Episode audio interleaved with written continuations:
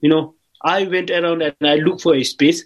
And luckily, I got in touch with one of my senior. He wanted to live abroad. And then he was trying to sell off his furniture. So I said, you know, I cannot pay you directly, but I know how to develop a website. Since you're traveling outside, I will develop some travel agent website for you so that when you are working outside, you can still, you know, try to market your tour agency in that particular country. And that's how we agreed. So he gave me around eight tables and twelve chairs. So that's how we started. Now I needed someone to use my space.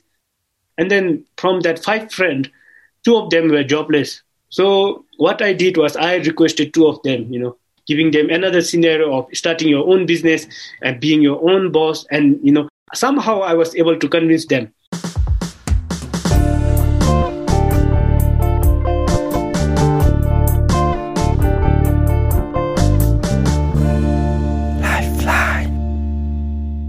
Hello everyone, my name is Dean Long and welcome to the podcast Lifeline. In this podcast, I will interview people who are having a positive impact in their community and have a strong message that deserves to be shared. We will dive deeper into their journey becoming a changemaker, and hopefully you can take away some insights for your own journey. And please do subscribe to Lifeline on YouTube, Apple Podcasts or any platform that you are using. And also you can share this episode with your friends if you like it. It's really what helps me the most. In today's episode, you will be meeting Tashi, who is empowering the first wave of social entrepreneurs in Bhutan. He founded iHub, the first private co-working space and pre-incubation program in the country, learning how to run a business at the same time as the entrepreneurs he was supporting. We discuss about why he quit a comfortable job in Singapore to restart everything in Bhutan, his crazy journey finding and supporting the first entrepreneurs of iHub, and his life-changing meeting with His Majesty the King of Bhutan. You will love Tashi's drive to boost the entrepreneurship ecosystem and create an entrepreneurial culture in Bhutan, his candid respect for the leaders of his country, and his outstanding skill to get things done. Enjoy this episode and see you in one hour and thirty minutes. Hello Tashi, uh, welcome to Lifeline Podcast. So happy to have you today, Tashi. Uh, so many people spoke about you, uh, from my friends, whether it's my colleagues, uh, whether it's my friends, whether it's other social entrepreneurs. I think you are quite famous in Bhutan, from what I understood. Whether it's for your futsal skills or your social entrepreneurship skills. Um, yeah, no, I think you, you, I mean, you are the first guest from Bhutan in this podcast. So I'm really excited because I, I myself don't know much uh, about Bhutan. I mean, Namgyal tried to explain to me a lot about Bhutan, but I think there's still so much I can discover. And yeah, I'm really curious about your life. I've been trying to read all your interviews online.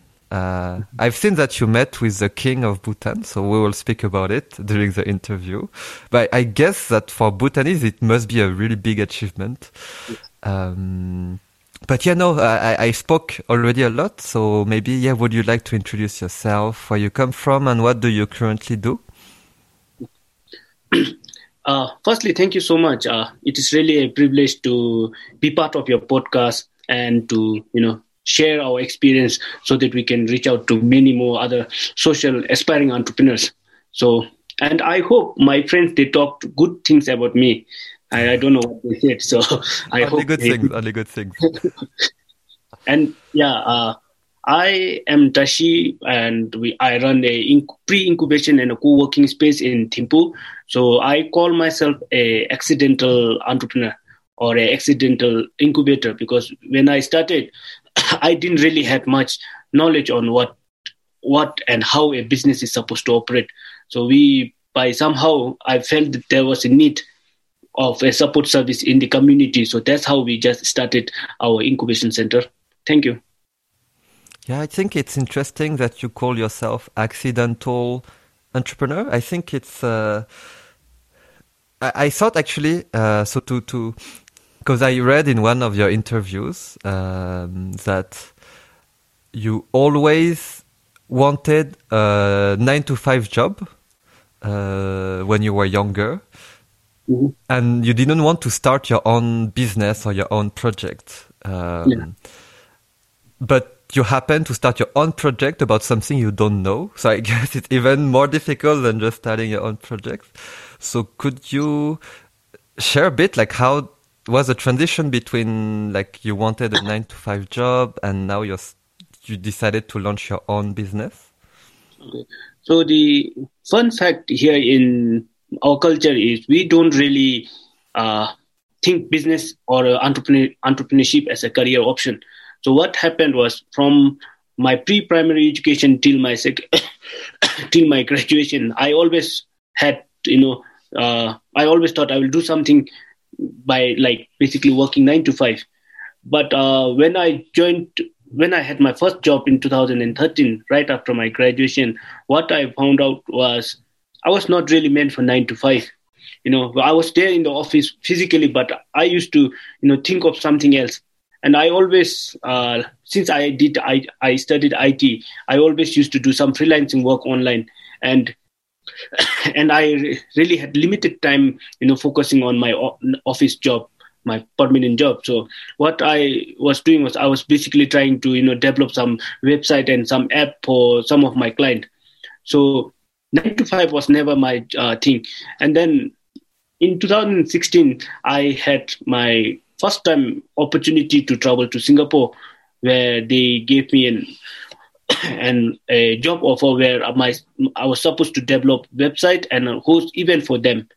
So during my stay in Singapore, I found out this concept of uh, incubation, especially from some university. University, they had this particular room where students go over there and then they take help from mentor, especially I think they were the professor. So they were taking some uh, mentorship from the professors and they were developing some prototype.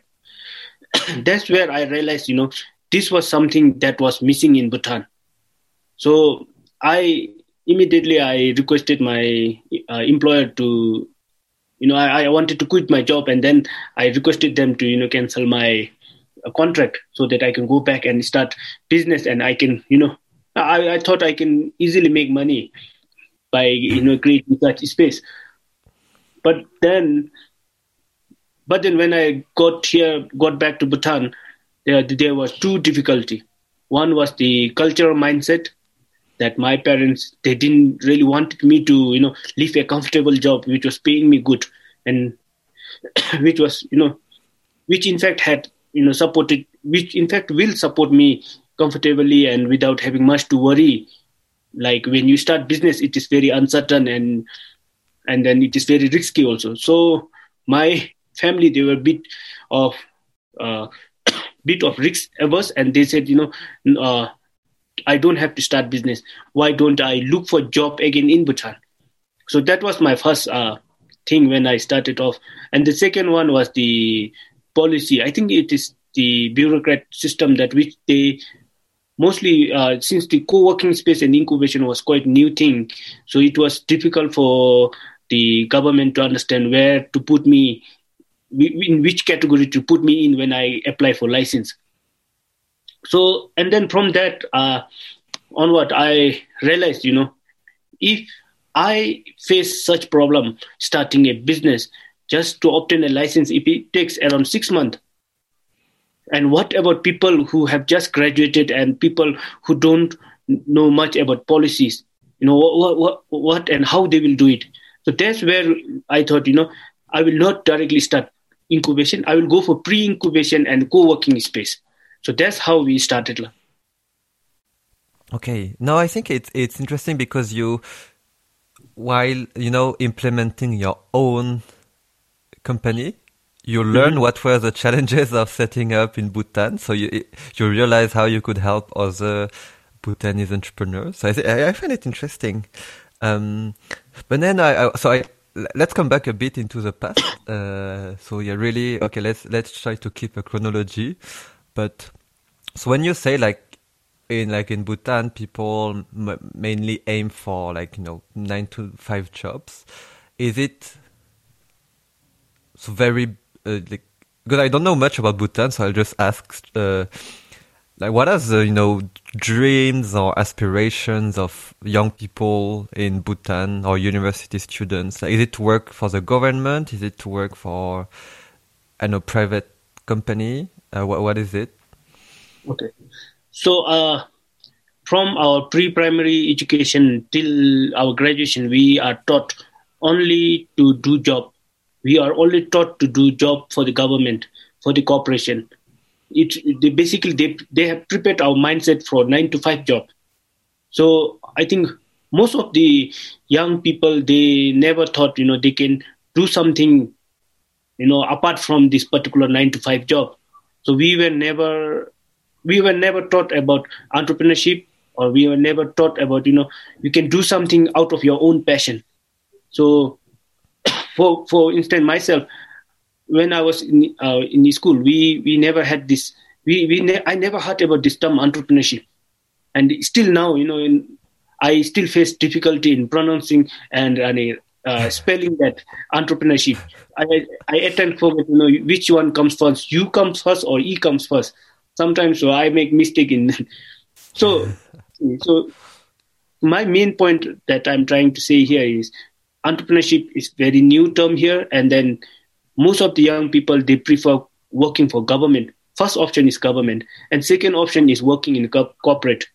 And if somehow, if you are not qualifying for both these two things, you, they would prefer for maybe some will prefer for uh, private, but mostly they want to they want to go outside, abroad.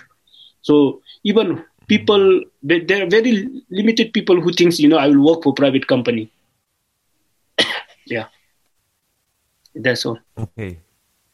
And so when did you, because, okay, so I guess, yeah, I, I, I see, yeah, like, so, like, in, I guess no one speaks about entrepreneurship, or there might not be entrepreneurs who are like, you know, role models in the society. So when did you start think, did you start thinking about starting your own business after you discovered everything in Singapore, or did you already start thinking about it before that?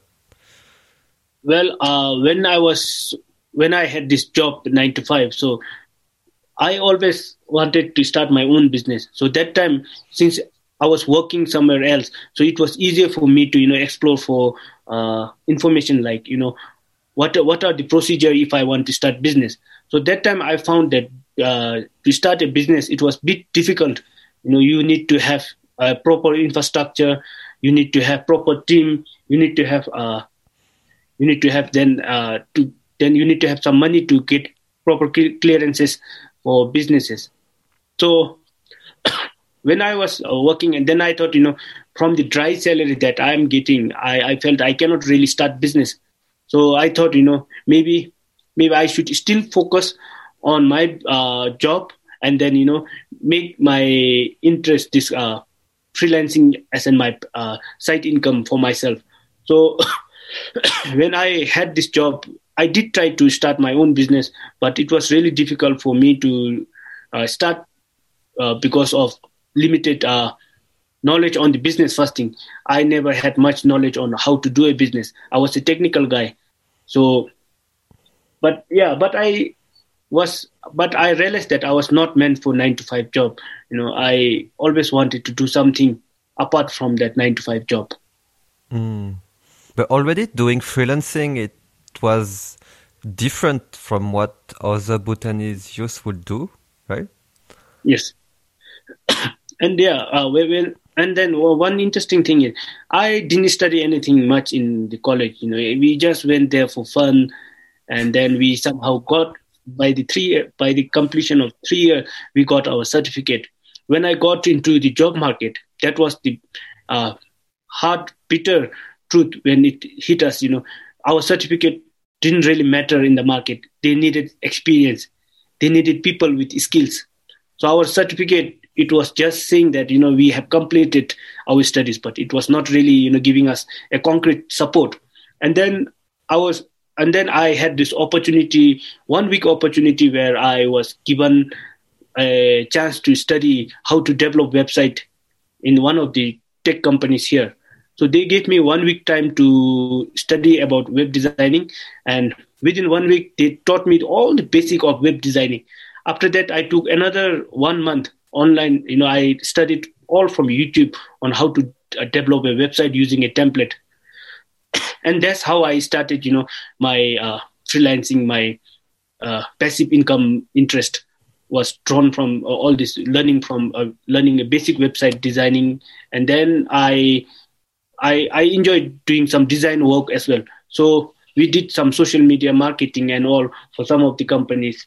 So that's how, you know, I thought, you know, okay, I think, you know, I can really make more money than what my job is currently paying me. So that's how I started. And so, well, what did you study at university? Uh, I studied a computer application. Okay. But what you really applied was during the one month and one week of learning, like when you learn by yourself, like most of the skill, yeah. I mean, like... So yeah, are you saying like most of the skill you gained was really from the one month and one week rather than the three years of university? Yes. So, you know, our university, there was actually, it's not the fault of university. They gave, they taught us everything. But the thing is, we didn't really took that seriously. But I realized that, you know, it was really important when I got to the job market only. So yeah, all the skills that I possess right now on the web designing and graphic designing is all through the YouTube. I've learned in that one and uh, one month time of that period. Okay, okay. Well, it's, it's really cool. Uh, okay, so then, so then you moved to Singapore. You started to do the freelancing, and how long did it take you to, to, you know, you discovered this space in Singapore? How long did, did, did it take you to say, okay, I, I'm quitting my job, I, I go back to Bhutan?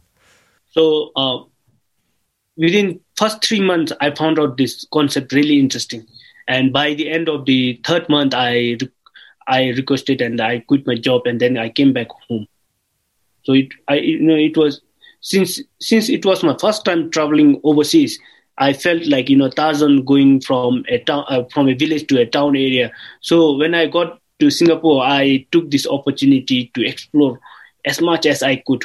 You know, I was hardly in the room. So I was going around looking for things, exploring for opportunities.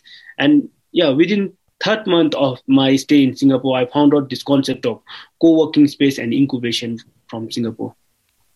Okay. How long did you stay in Singapore uh, in total? Three months. Okay. And actually, I want to, so you mentioned, you, so you said you grew up in a village? Yeah, no, uh, since, you know, uh, since it was my first time traveling to overseas, yeah. First time taking a flight. So, you know, I, it felt like, you know, a thousand coming from a village and going to a city. So that's okay. How I felt. Yeah. yeah. Are you from Thimphu or are you from another yeah. city? Yeah, I, I was born and brought up in Thimphu capital only. Okay, okay. No, because, yeah, no, I agree. I mean, because Singapore is quite a big, you know, and tall city.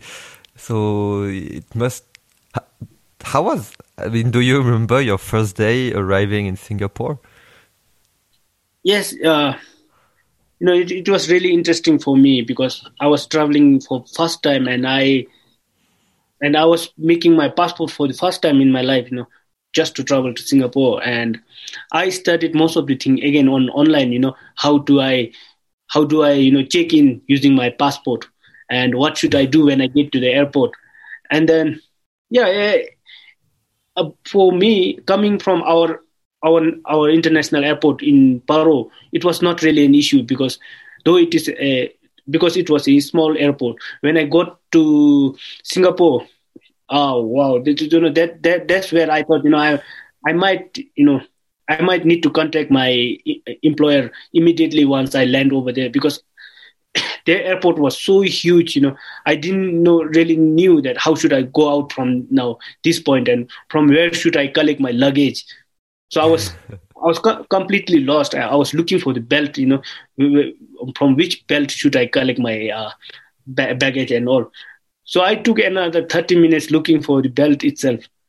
And then, and then, yeah, my, and then th- there were people who came for my reception at the airport. And even they, they, they were a bit worried, you know, th- because I was not showing up on time. Because I was lost inside the airport. I was looking for my baggage. And then finally I found and I found I, I somehow made my way throughout. And then they were, again, you know, they wanted to tease me, my employer, they wanted to tease, tease me. And then they were hiding behind a one billboard because they knew uh, I'm, I'm traveling for the first time. So they wanted, they wanted to surprise me.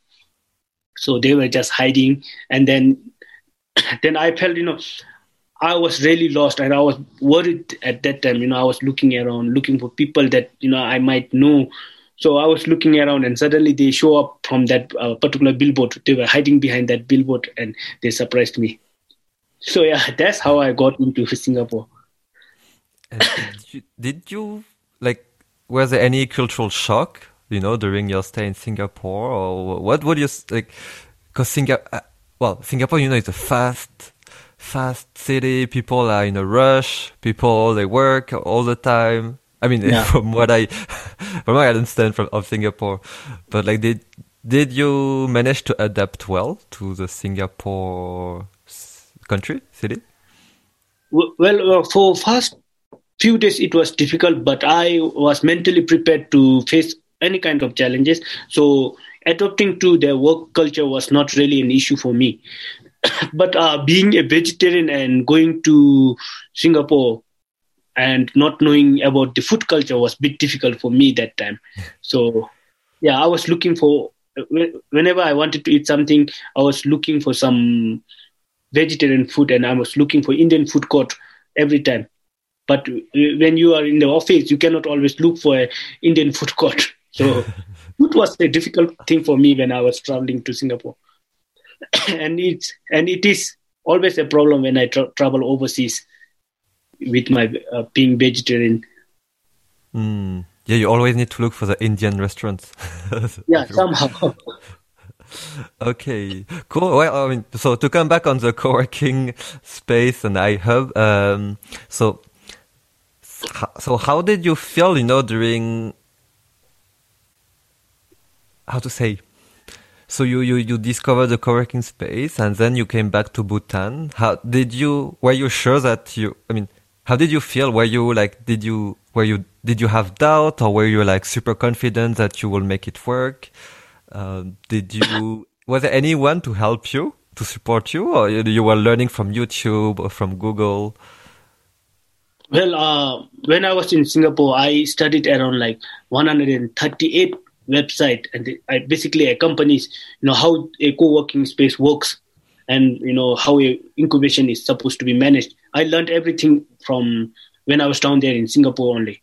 And then when I came back, uh, whatever saving I had made from Singapore, I gave to my family, saying that that was basically an assurance to them that, you know, I will not use the money that I've earned. I'm going to start from zero. And so... And then I went and talked to my five best friends that I have, and they are my the support system. So I told them, you know, I got this idea. That's the very reason why I left the job and came back. And then they, they were saying, you know, how how am I supposed to make money from a co-working space? So they, before they, and then, yeah, they were basically trying to ask such questions so that to get clear image of what kind of business I'm trying to do. And somehow, four of them were not really convinced. And still then they, they, they said, you know, this, these things will not work in Bhutan. You know, the sharing economy is quite new, so it will not work in Bhutan. And then they, still they said, you know, we will give you some money. So I got around like twenty-six thousand niltram. So it's like maybe a less than three hundred dollars. three hundred dollars. So okay. they, my friend, they contributed. And then I said, you know, I'm, I'm going to return this money within a year time. And then I went back home and I told my parents that, you know, just to give me one, one year time. And then within one year, I will show you and I will prove you that, you know, my business can really work. And then they were, they said, okay, one, one, one year time. Even my friends, they said, okay, one year is good, good time for me to figure out. And then one year, it just went by, you know, trying to get my business license. So we couldn't really get our business license. But still what I did was, you know, I went around and I looked for a space. And luckily I got in touch with one of my senior. So he was he wanted to live abroad. And then he was trying to sell off his furniture. So I said, you know, I cannot pay you directly, but I know how to develop a website. Since you're traveling outside, I will develop some tour, uh, travel agent website for you so that when you are working outside, you can still, you know, try to market your tour operator, tour agency in that particular country. And that's how we agreed. So he gave me around eight tables and twelve chairs. So that's how we started, you know, without, and then, and then from that five friend, two of them were jobless. So I have a working space. I have this concept of incubation. Now I needed someone to use my space. So what I did was I requested two of them, you know, if you start business from now, and then if you look, and I was just trying to give them scenario of if they're having a job and where they will be in future, and then giving them another scenario of starting your own business and being your own boss and, you know, where you can see yourself in the future. So somehow I was able to convince two of them. And then the one thing that really uh, helped me convince them was, you know, during that time I was I applied for Global Entrepreneurship Summit through U S Embassy. And then somehow I got shortlisted, and then I requested to the organizer if we could g- give more opportunity to some of the Bhutanese entrepreneurs in Bhutan. And then I, I told my friends, you know, not, and then they, they agreed saying that they will give opportunity to many entrepreneurs to attend that summit. And then I went back to two of my friends and I told them, you know, not this particular business will not just give you money, but you, it will give you opportunity to travel outside also. So that's how I convinced them. And then both of them, they agreed, and uh, and the both of them started a business. One is into sports event management, and the other one, he started a logistic uh, business where he delivers L P G cooking gas door to door. And now he have ventured into food delivery also. So now these two these two people now makes more money than what my business makes. So that's how we started. Wow, that's so cool. It's the story of the first two entrepreneurs of iHub. Nice. Yeah. No, but it, it, it, you had to sell them the idea of becoming entrepreneurs. Tell them, yeah. Hey, you'll make money, you'll travel, you have a space, please come. So cool. And, and then, and then, uh, And then I started to study some more policy document, and then some of the initiative that government were taking on. So what I learned was government, our Ministry of Labour, they had a budget every year for people, for especially for university graduate to do internship.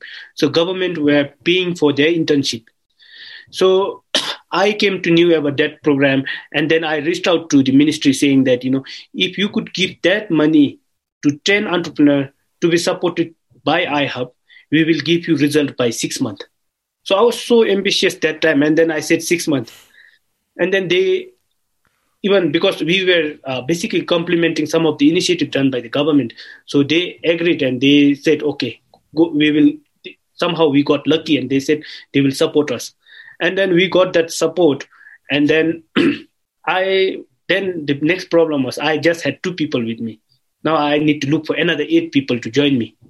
Mm. So then, then we used social media saying that, okay, we have such kind of uh, incubation and uh, co-working space services, and we will be providing it for free, and Ministry of Labour is going to support you. And then I think, uh, and then somehow it was uh, quite surprising. And then around twenty people, they applied for this particular program. And then I was being really selective because I need to, I need to show result by end of six months. And then I was being really selective. Out of that twenty, I just took ten business, which I thought has a potential in the country and might have some potential, you know, to in, in the neighboring countries. So that's how I selected. And then what happened was, uh, now after our in two thousand eighteen, we celebrated our first graduation cer- ceremony. So out of ten business, I was able to push six or six businesses in the market. And then all these six business, now we, but now we just have four. And these four businesses have raised fund from various agencies. They have created employment opportunities. And now they, before they just started with one table and chair. Now they own their own office spaces. So that's how we have done in the earlier days. I mean, that's, I, it's, I think it, it, like what you say, like it, it shows a lot of great lessons also, you know, for entrepreneurs, like to, you know, do with the resources you have. I really like, you know, when you say, yeah, I have no money for the chairs and table, but I know how to make websites. So I'll give him a website, and in exchange, I'll just take his furniture. And then, you know, you go around and tell people, yeah, yeah, yeah, trust me, in six months. And then you just try to make it happen, and, and you make it happen. Um, I think that's, but you were, I mean, you know, when you, you, you I mean, when you say all of that, it sounds that like very easy or like very straightforward, but how did you yeah. feel back then? You know, you like you promised result in six months. How do you feel in your head? Well, to be honest, you know, that time many people didn't really understand what is entrepreneurship, what is, you know, what, what it takes someone to start a business without the money. So it was really difficult for me to, you know, really explain, or I didn't really have people to talk to. So it was really difficult for me in the initial stage. But somehow I learned about the mentorship. And then I thought, okay, one good component that I can always adopt in my incubation is having industrial expert, people who are already there in the market, people who knows about this, uh, the ecosystem. So I got in touch with uh, prominent businesses. And then I even got in touch with people in this uh, social entrepreneurs. So I requested them if they could, you know, be a pro bono mentor. And to my surprise, most of them said yes. And they, they said they were willing to give back to the community. They knew what it takes to, you know, to start your business. so, so with this support from this mentor, I was able to share my experience and how I was feeling. And then they were able to, you know, relate my feelings, and they were teaching us some, basically they were teaching us how to, you know, face this stress. And how do we mentally keep ourselves going, even if there is a lot of problem in front of us? So I I feel, you know, have, having got in touch with mentor made more things easier for me. And then the second thing was, uh, what we did was, since I promised within six months I'm supposed to deliver a result. So for for first two years, twenty seventeen and twenty eighteen, I didn't go home much. We slept in office. We had one room. We have this uh, a meeting room. During daytime, it's a meeting room. Uh, towards evening, it converts to our bedroom, where four, four. Usually, it's like six of us who sleep there. So, because some entrepreneurs, they came all the way from different uh, district to the capital to do business, so they didn't really have much uh, place to stay in the capital, and the rent were really high.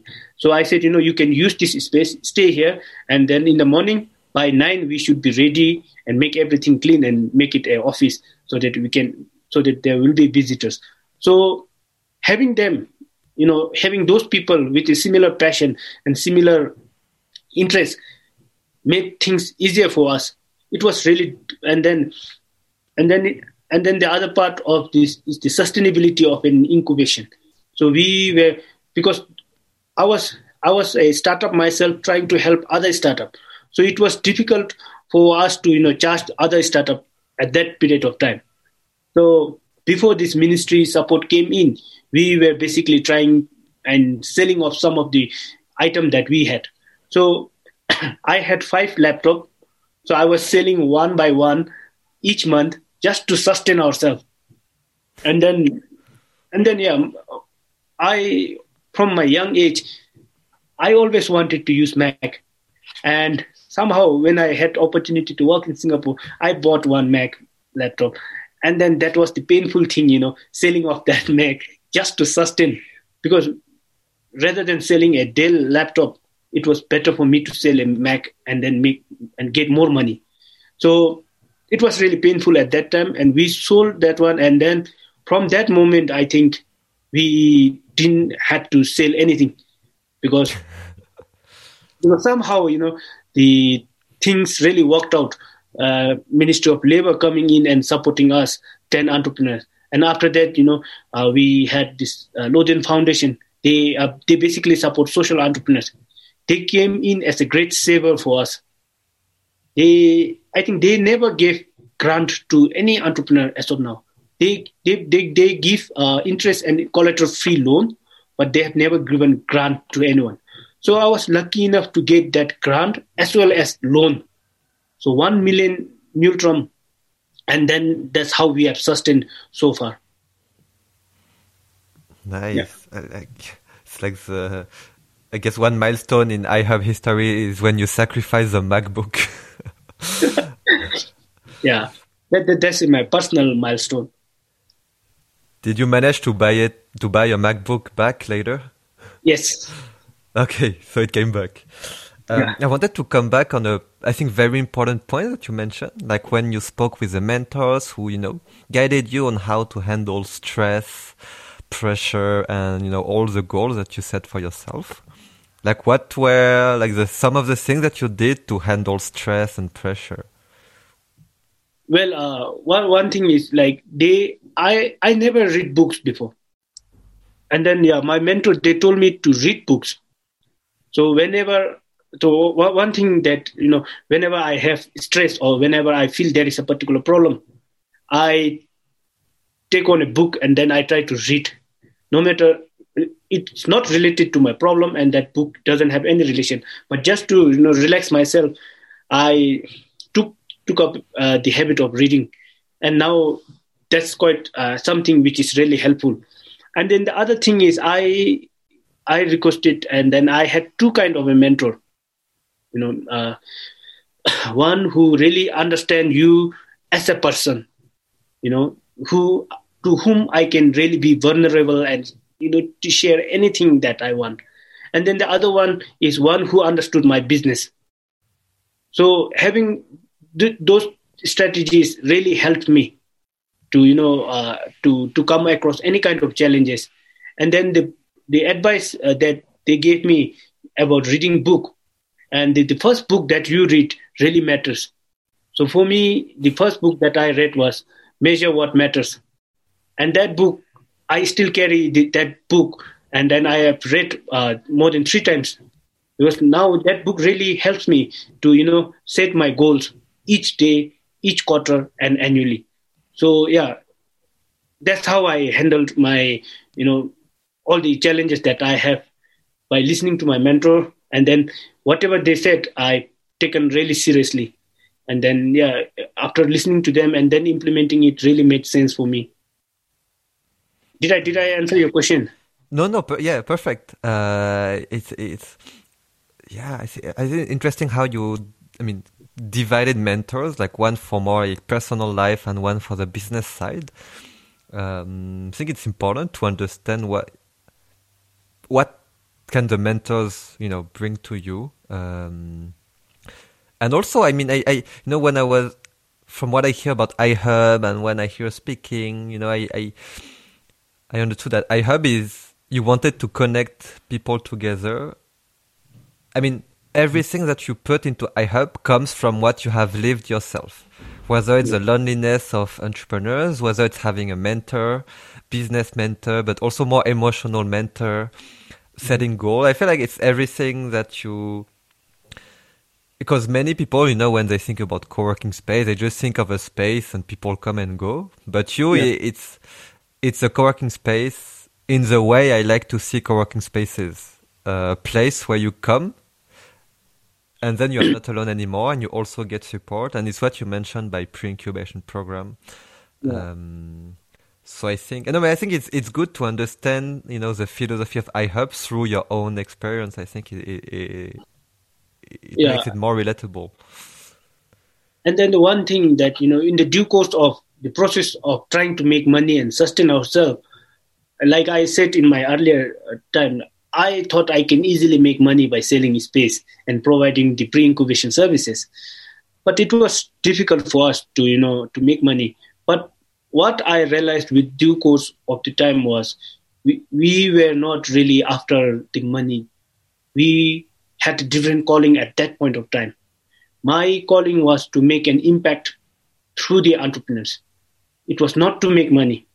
So that that that is one thing that I've learned. And and then I always tell my entrepreneurs that, you know, we are not here to make money. We are here to make some impact. And then the business that we do needs to have some values. And then that values should be derived from the gross national happiness, the pillars that our great uh, leaders have built for us. So we need to collect, and then we need to connect all this thing. And then, you know, our business is not just about making money. It is about making an impact, and having a business with values is what I was focusing on. So it took quite a time to, you know, really realize that, you know, I was not really after money. I was after making impact. And at the same time, and at the same time, yeah, sustaining ourselves was was one thing. But I realized that, you know, I was not really after money once I started my business. Before I thought, yeah, I can make easy money by selling spaces. But what you just said makes me think of one of the only thing I know about Bhutan, which is the happy, happiness index, I think.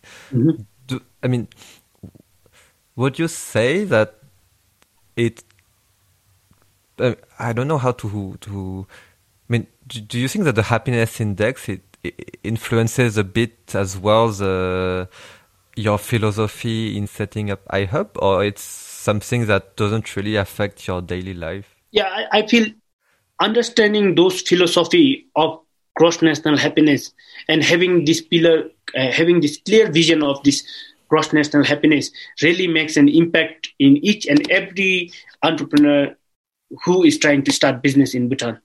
Now, if you, if you, now they, they, because of the government initiative, there are lots of young people who are thinking entrepreneurship as a career option.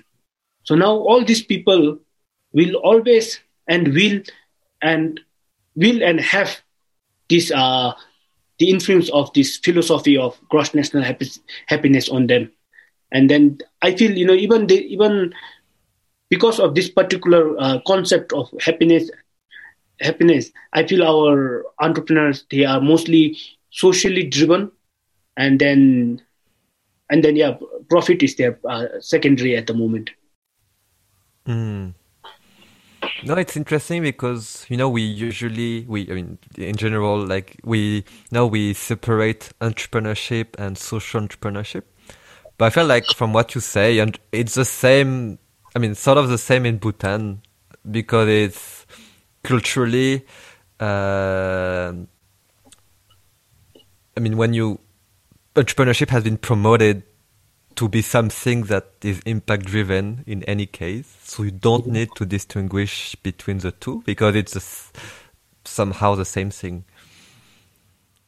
Yeah, I think because of this concept of, uh, I think one, one is the influence of the concept of gross national happiness, and other is the the teaching of Buddhism, which always tells, you know, to think of the other side first, you know, and then to think about, you know, the benefit that we will have. So I think this uh, having this uh, Buddhism mindset and then the, the concept of gross national happiness, these two kind of blend in, uh, blend in into our young entrepreneurs. And then, like you said, you know, we don't really have a differentiation between an entrepreneur and an and a social entrepreneur. You mentioned that, like now these days, entrepreneurship is seen as a as a new career option from young people, and you, because you know when you, you were in university, it was not an option that existed. So, do, would you say like the now, now that more young people, I mean. Young Bhutanese are more entrepreneurial, or they like they are more entrepreneurs than before? I mean, did how did you see the, the change from when you started?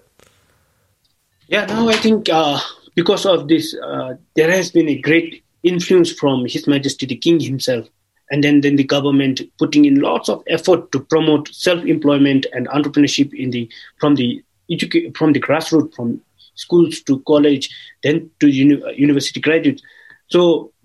Before, I think most people, they didn't really thought that they could convert their passion into something worth living. You know, from their passion, they could make money. Uh, and now with this, all this initiative, I, I now there's lots of people who now it, it basically now it became like a trend you know, people say now I'm an entrepreneur and I, I, I want to do something like this.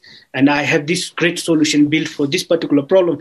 So now university students are more open for such kind of uh, career option. So they think, you know, okay, working on their particular passion can be something that can, you know, generate revenue for themselves and can be a self-sustaining thing. No, so I mean, so it's good for iHub. You will have uh, more entrepreneurs to mentor. Yeah, but uh, the thing is, since um, iHub being a private entity, we are being a bit uh, choosy on selecting the entrepreneurs. Because for me, anyone who graduates from iHub needs to, you know, give some impact, social impact, at the same time, economical impact. So we are really careful in choosing entrepreneurs. So we, I still have those four entrepreneurs with me. So we are not taking in like cohort or a batch wise. So what we do is, if I see, I attend all kinds of community event. And then when I see people pitching, and if they, if they have brilliant idea, but they are not winning that particular competition, I go and reach out to them and say, you know, are you really serious? And do you really want to continue with that particular business? And then if they say yes, then we them we offer them a proper uh, working space, free of cost, at our our workstation, and then we further groom their ideas. How do you know when it's the right entrepreneur? I mean, when the say because yeah, many entrepreneurs might have good ideas, or maybe they are like super good in interviews, yeah. but you know, yeah. when they come to implementation, you're just like. It, doesn't really meet the, your expectations. Like, how do you okay so, select, you know, entrepreneurs? So for, for me, we, we have like only two parameters here. One is I check the background of that particular founder who is pitching, and I, I try to understand what that particular founder, he himself is. And then only we go to the, the viability of the business. So before I approach that particular uh, founder, I will make sure that, you know, I've done enough homework about that particular person, and then only then only we will approach them. Because as a founder, if if I'm if I we if we cannot coach him, then it is no use. No matter how good bus- he, good business idea he has, uh, it's of no use. So we we look at such parameter. You know, when I do homework on founder, I will check whether that particular person is coachable or not, whether that particular person is open for suggestions, whether that particular person is really serious about his idea. Because in Bhutan, what happens uh, is entrepreneurship is the last career option that we will have. If I don't get into government, corporation, private, then maybe I will do business. So I will always, you know, when I go and meet them, I always ask this question. If you are given money to start your business, and at the same time, if you are given a comfortable job from the corporate, which one would you choose? So that's my first basic question. And that answer really matters from, you know, if they say, you know, I will go for corporation, then I'm not going to talk to that particular person anymore. So yeah, that, those are some of the basic parameters that I put up when I talk to some of the young founders. Yeah, it's really, yeah, I mean, it's like really investing your time and energy on the founder rather than just the idea, like really seeing, okay, can, will this person grow? Will this person take feedback? Is this person committed? Because if you give the space, everything, and this person gets a job offer after one week, you're like, yeah. did, did it happen? Like, would you say sometime you, did it happen that you selected founders, but it didn't, they didn't happen to meet your expectations? Or so far, so good? Well, uh, what happened was, from the ten entrepreneurs that were supported by the Ministry of Labour, two of them, they they, they had good ideas. But what happened was, it, it is not that they were not coachable or they were not up to the parameter that I had. But what happened was this, the cultural and the societal mindset. Their parents didn't really allow them to start their business. And then they landed up going abroad and working. So yeah, wow, we do have such stories like where we have thought they could do it, but you know, But it depends, because they were not really able to go go against or able to convince their uh, family about the idea that they had. So, yeah, we had two in the beginning. Yeah. No, but definitely I think there's some... I mean, the cultural aspect and the family aspect is really important. Uh, yeah. I mean, I guess your way to convince your own parents was to tell them, give me one year. Yeah. Um, wh- but was it easy to convince them? Well, no. One, one, one.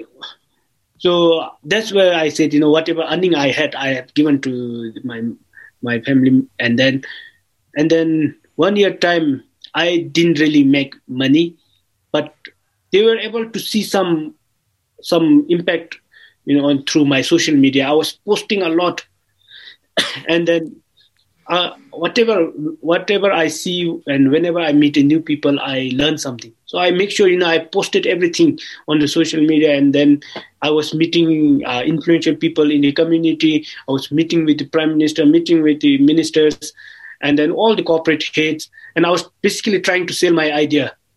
So, and then whenever I meet with them, I make sure, you know, I take a picture with them and post it online. And then, and then, yeah, that really helped me to grow my, you know, uh, the network. And then even my mother, she thought, you know, at least I'm doing something. So they, she really didn't have problem even after one year. Okay, and, and, and in twenty eighteen you met the, your king, right? Yes, I think. Wow. Uh, yeah, so so yeah, I, I, I don't know how it happened, but somehow, you know, this I, I don't have a word to express how grateful I am to being able to summoned by His Majesty the King, their Majesty basically. And then, and then, yeah, I think, you know, it is the work that I've done, or maybe, maybe I, I, I don't have a particular thing, you know, to express my feelings here, but I nearly missed that opportunity. I was there in Delhi undergoing training at that time. And and then I received a call from His Majesty's Secretariat. And then they said, you know, we have been summoned by the King. And I was like, when? When are we supposed to meet? Because I just had one day in Delhi, and the next day I was flying back. They said, it's on on next day. And then it was really difficult for me, you know, directly to land and come to Thimphu. So...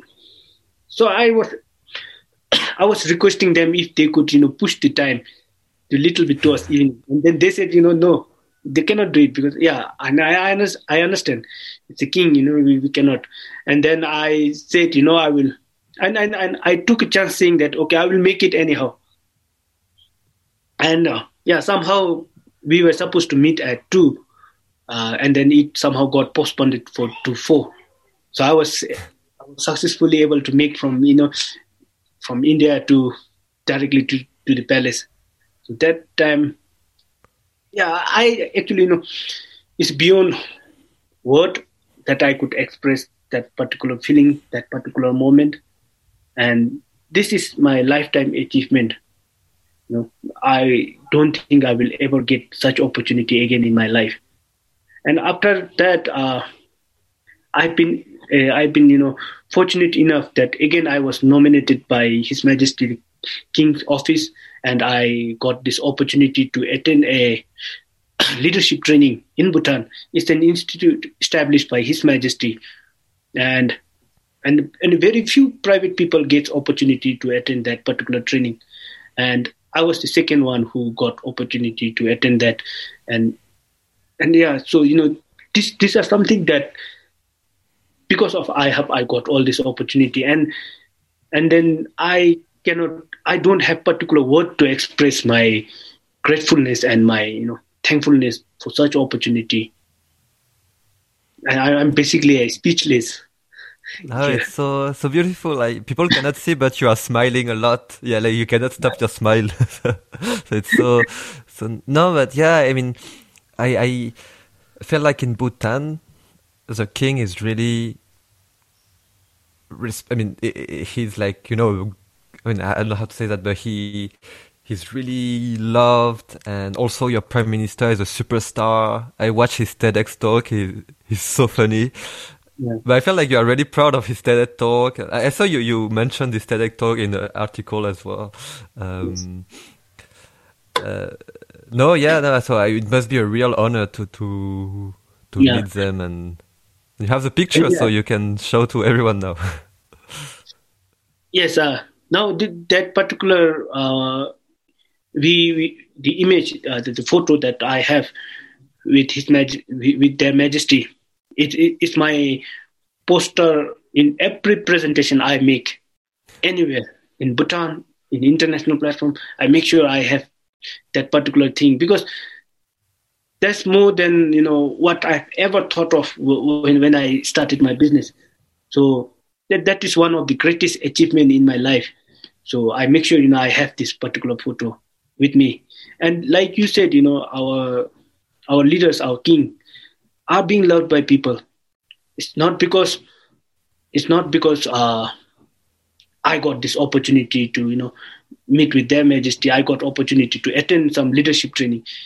It's because our leader have always taught us and always showed us example of putting people in front and always thinking about people first. They always wanted, you know, their people to be happy. They always wanted us to be happy. And then They never, you know, they, they, they were selfless leader. So, yeah, that's that's the very reason why people have huge respect to our, towards our kings.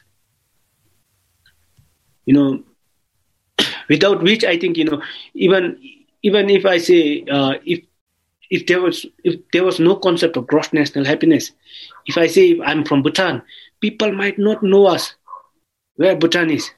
But now, because of that gross national happiness, whole world knows about Bhutan. And then, sub- subsequently, our prime minister, he made a great, uh, former prime minister, he made a great speech uh, on the Bhutan being a carbon sink. And his yes. TED talk was so viral and people knew about Bhutan. So, you know, we, we are really grateful to our leaders. And yeah, maybe when I, maybe I'll take this opportunity to think about thank our current government as well. Our current government, you know, with this such pandemic, they, they, they are doing a tremendous job. I think they, they are a medical doctor who then became a uh, politician. And then with such pandemic coming through, I think we chose the right government in the right time.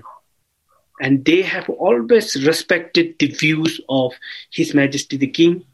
Though they are the political leader, they have respected the uh, view from His Majesty the King.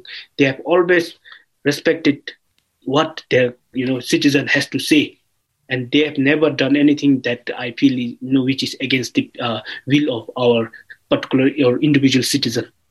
So, you know, I, through your podcast, I would like to thank our, you know, government for taking care of us, especially during such pandemic, and, you know, keeping all of us so safe. And and then they, I, and I know our prime minister, current prime minister, he haven't been to his home for I think more than now six months or so. He has been in working with the frontliner, sleeping in the office. So that's how our leader are showing example to us. And as a young entrepreneur and and, and, and a community manager, I always, you know, tell my uh, young younger friends to always look up to our leaders. They have never showed us some uh, anything like a bad example or anything. They have always fought a way ahead, and they have always been, you know, farsighted and future oriented.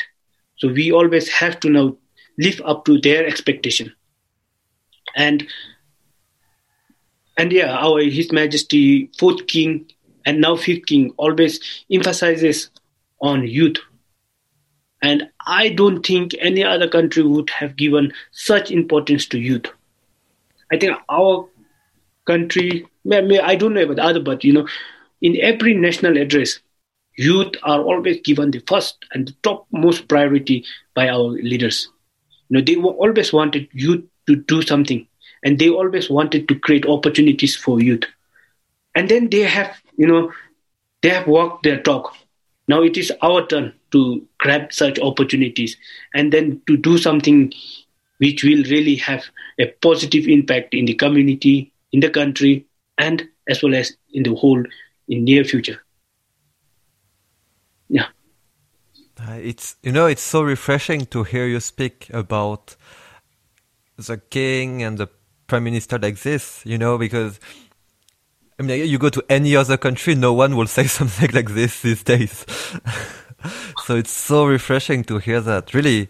Uh, and yeah, I mean, for me, I was really, I'm impressed by Bhutan because I really felt, yeah, you said like future oriented, future thinking. I really, yeah, I really think it's the right word because, you know, when I think about Bhutan being carbon negative, when I think about Bhutan and the, you know, all the procedure for, for tourists to come, I think it's really forward-looking because they just wanted to counter mass tourism. They wanted to be a carbon thing. I mean, so many things that are very, like, you know, big challenges these days.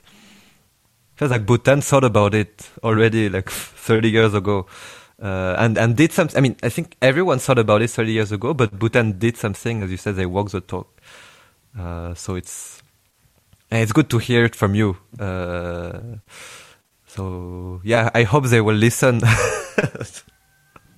uh, as long as people who are taking our program and who are being part of iHub community, I think, yeah, we, each and every one of us can really resonate with our leaders. And then, yeah, we can. We are really trying our best to live up to what our leaders have done for us. Thank you for sharing all of that. Can I ask you, how old are you now? thirty. thirty, okay. So you started iHub at twenty-seven? twenty...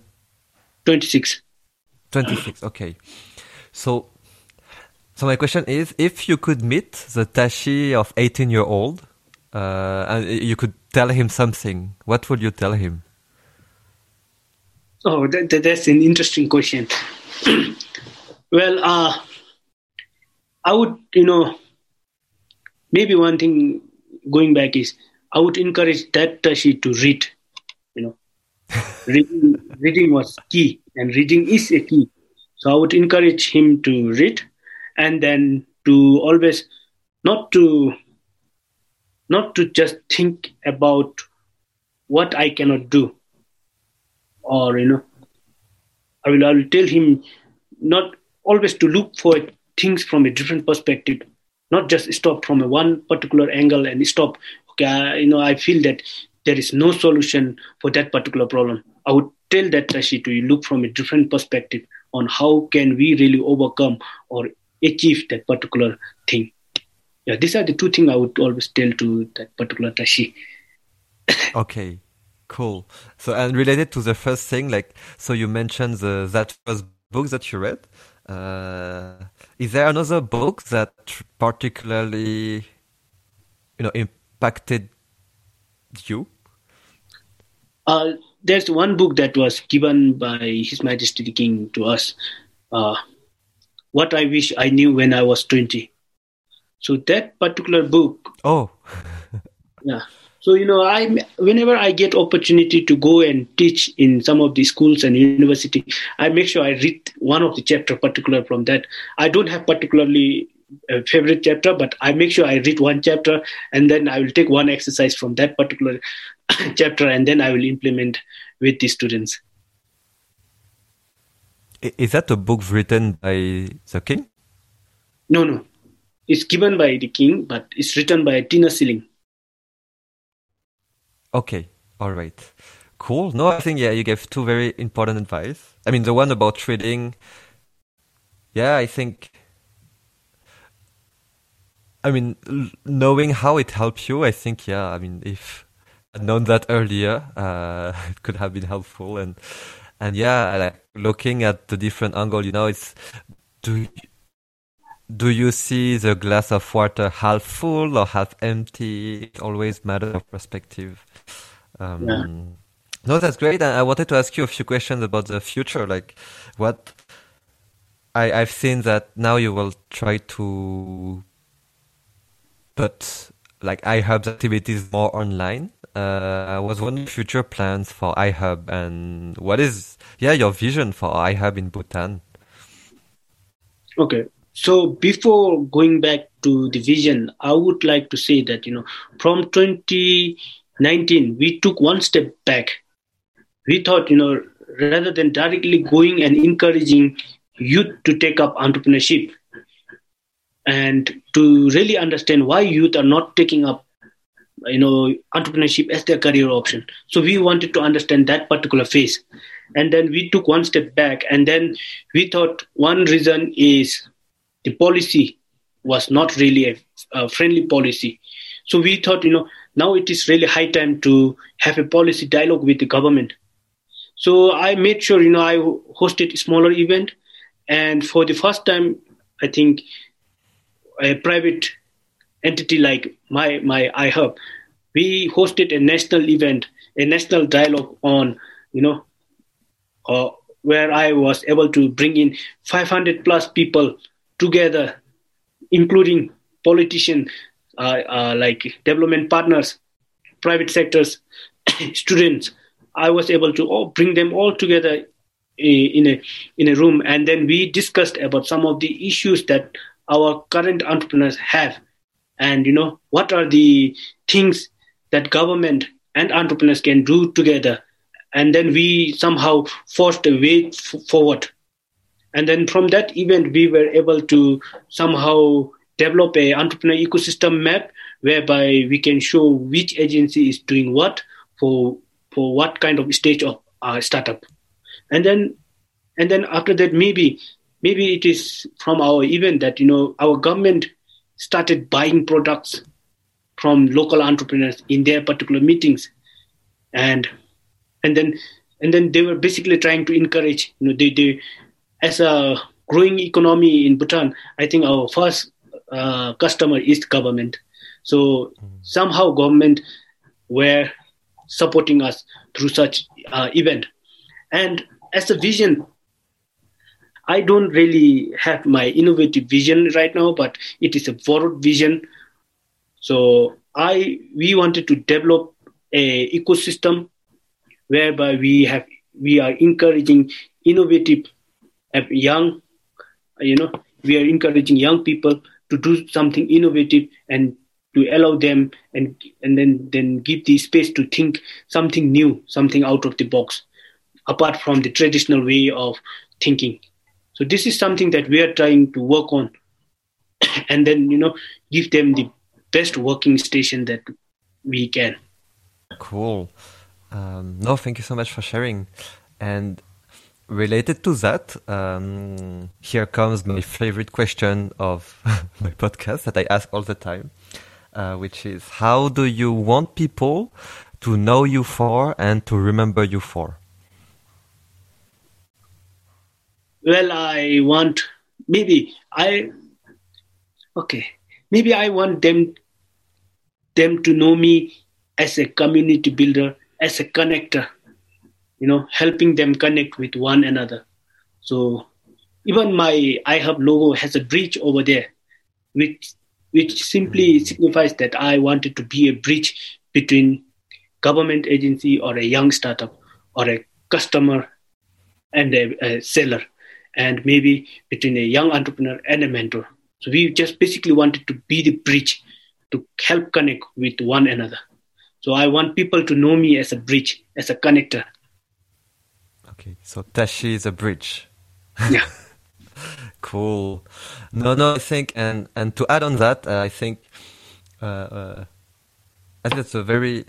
So, so to add on that, I, I, I, I, I've seen on Facebook, and I know that the first time we met in Singapore at Campus Party, you had your Go, so the national yeah. uh, clothing, so this similar as what the former Prime Minister had in his TED Talk. And I think this is a very powerful, I mean, I think you also want people to know that you are from Bhutan. I mean, I, I don't know if, I mean, if that's correct or not, but I feel like you, you are proud to be from Bhutan, and, you know, you want to show people that you are from Bhutan, that people know what is Bhutan. Uh, so I think it, it's really nice that you also, you know, embody a country when you're abroad. um, wanted to ask you, how would you describe... So I think you, you said it a bit already, but how would you describe yourself in three hashtags? Okay. My my favorite hashtag is, uh, is and again, a borrowed one from Techstar. So it's give first. It's always the community that, you know, we I always wanted to put first. So, and always wanted to give preference or opportunity to our community first. So I borrowed that concept of give first from Techstar. That is one thing. And then the... You, so you want me to give three, right? Yes. So maybe one, one is hashtag give first, and another one is, like I said, you know, I wanted to be the bridge. So yes. hashtag hashtag uh, connect, and then the other one would be, uh, it's a quite interesting thing. So maybe other one would be like hashtag uh, give first, connect, and yeah. The other one would be the social entrepreneur, hashtag social entrepreneur, make, making and basically making an impact. It's really cool. You know, uh, I, I I feel like we are similar in, in many points because mm-hmm. me too, I always, I mean, I, I really like speaking about give first. I also see myself as a connector. I also used to work in the co-working space. Mm-hmm. Uh, really with the same purpose. And so let me share with you another uh, hashtag. So because me, I didn't start any social enterprise, so I cannot use social entrepreneur, but I usually say that I'm a social gardener. Yeah. And so let me explain. It's very, I mean, I find it very interesting.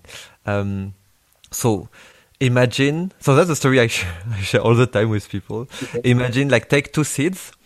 Uh, you will have one seed that will grow into a beautiful plant, a beautiful mm. flower, you know, it will be shining, very beautiful, et cetera. And another plant will maybe will not really grow, it will decay, it will just die. Mm-hmm. And you know why? Because, you know, it's the same seeds, uh, but one plant got enough water, got a good soil, got enough sunlight. It grew into an enabling environment, while the other plant didn't get this enabling environment and just died. And for me, it's, you know, for me, this, it's similar for social entrepreneurs, for young leaders. Some entrepreneurs get just chance to meet mentors. Some mm-hmm. entrepreneurs get the chance to find a nice co-working space. But some others, they don't know that these opportunities exist. So yeah. they quickly, you know, the business don't survive. And, you know, when I say social gardener, I see myself as someone who can provide water, sunlight to the seeds, uh, provide this enabling environment. And yeah, I wanted to share that with you because I felt like you will you you will relate as well uh, because yeah. it's exactly what you are doing. I think I, I will I will copy your this hashtag concept with my because I will be talking to some of the young people by today evening. I think I, I'm going to start with that particular social gardener concept with them. Thank you oh, so yes, much. Take it, take it, take it. and um, and the last thing on that is also, you know, uh, I define myself as social gardener, but, you know, depending on who you are talking to, you might be the seed. I, you know, uh, men- yeah. I might be the seed of mentors, but sometimes I'm the social gardener for other people. So it's, you know, you are you are both throughout your life. Um, so yeah, please, yes, share that to, to people in Bhutan. uh, cool. Um, so yeah, no, I think we've been speaking for, I think one hour and twenty minutes. Uh, so just wanted to thank you so much. I think your story is really amazing. I can't wait to share with as many people as possible. It's really good to have the behind the scene of, you know, how does the correct pre-incubation start? I think it's really, really nice. And my final question for you is, how can people support you? How can people collaborate with you? And how can they contact you? Because I know you're always looking for different contacts, for different trainers to do online trainings for Bhutanese entrepreneurs. So yeah, how can people contact you and how can people support you? Yeah, I think uh, maybe to connect with one another, I'm quite uh, active on all the social media platforms with... Uh, with name Tashi iHub. that that becomes my social media handle. And then, yeah, I think one area that I always believed is the concept of collaboration. And that's the reason why why I've been always looking for various people, because I because as a developing uh, nation, and the de- the concept of incubation and the uh, entrepreneurship itself is quite new. I always believed in learning from people who have already been there in the in the market and who really understand and who can really share us their insight. So, you know, one way is if you feel that you can contribute your knowledge, and if you feel that you can make, uh, you can collaborate in some ways, please feel free to reach out to me on Instagram and LinkedIn, and yeah, Facebook, of course. So uh, these three uh, social media, I'm quite active. Okay. Okay, cool. So yeah, everyone, if you have, if you think you have any skill that you'd like to share with young people in Bhutan, contact Tashi. If you also enjoyed Tashi's story, please tell him. It's always good to see that uh, people like our stories. And and I mean, actually, I had a a, a real final question, so about Bhutan. But what what what resources do you recommend to people who want to know more about Bhutan? So we mentioned the TED Talk already, but is there anything else that you'd like to share to people who want to know more about Bhutan? Oh, okay. This is quite tricky one. Okay, I think yeah. When we when we type Bhutan, I think many things pops up. Especially the tour operator's website comes up. I think if you really want to know about and learn about Bhutan, is maybe you could. Oh, I I haven't thought of this one, but you know maybe you could uh, you could look up for like blogs written by um, uh, by a Doctor Karma Phintso, who is the president and the founder of Loden Foundation. So maybe if you could look up to his blog, you will really understand. You know, he will he will make sure that he will give perspectives from history of Bhutan till the current uh, what Bhutan is. So you will get to learn from his blog a lot. Okay, perfect. So yeah, we'll put the link. You can follow all the posts of Tashi on the social media also. Cool. No, thank you so much. Uh, it was really a pleasure to have you. Um, and yeah, keep in touch, Tashi. Uh, and yeah, thank you so much for the interview. And yeah, thank you so much for this opportunity. And, you know, after talking to you, I feel a bit relaxed, and I feel that, you know, I, I, I've talked over. In the beginning, I said I don't think I could share, but you know somehow you made it this conversation so open, friendly, and you made me really comfortable. And then I was able to share more. So thank you so much for giving such opportunity to me. Oh no, I'm so happy to hear that. Yeah. So for the story before the interview started, Tashi said to me, "I'm a man of few words," but actually it went pretty well. Thank you so much, Tashi. Congrats for listening until the end of this episode. Of course, to best support Lifeline, you can share this episode to two of your friends and subscribe to the next episodes on any platform. See you next time.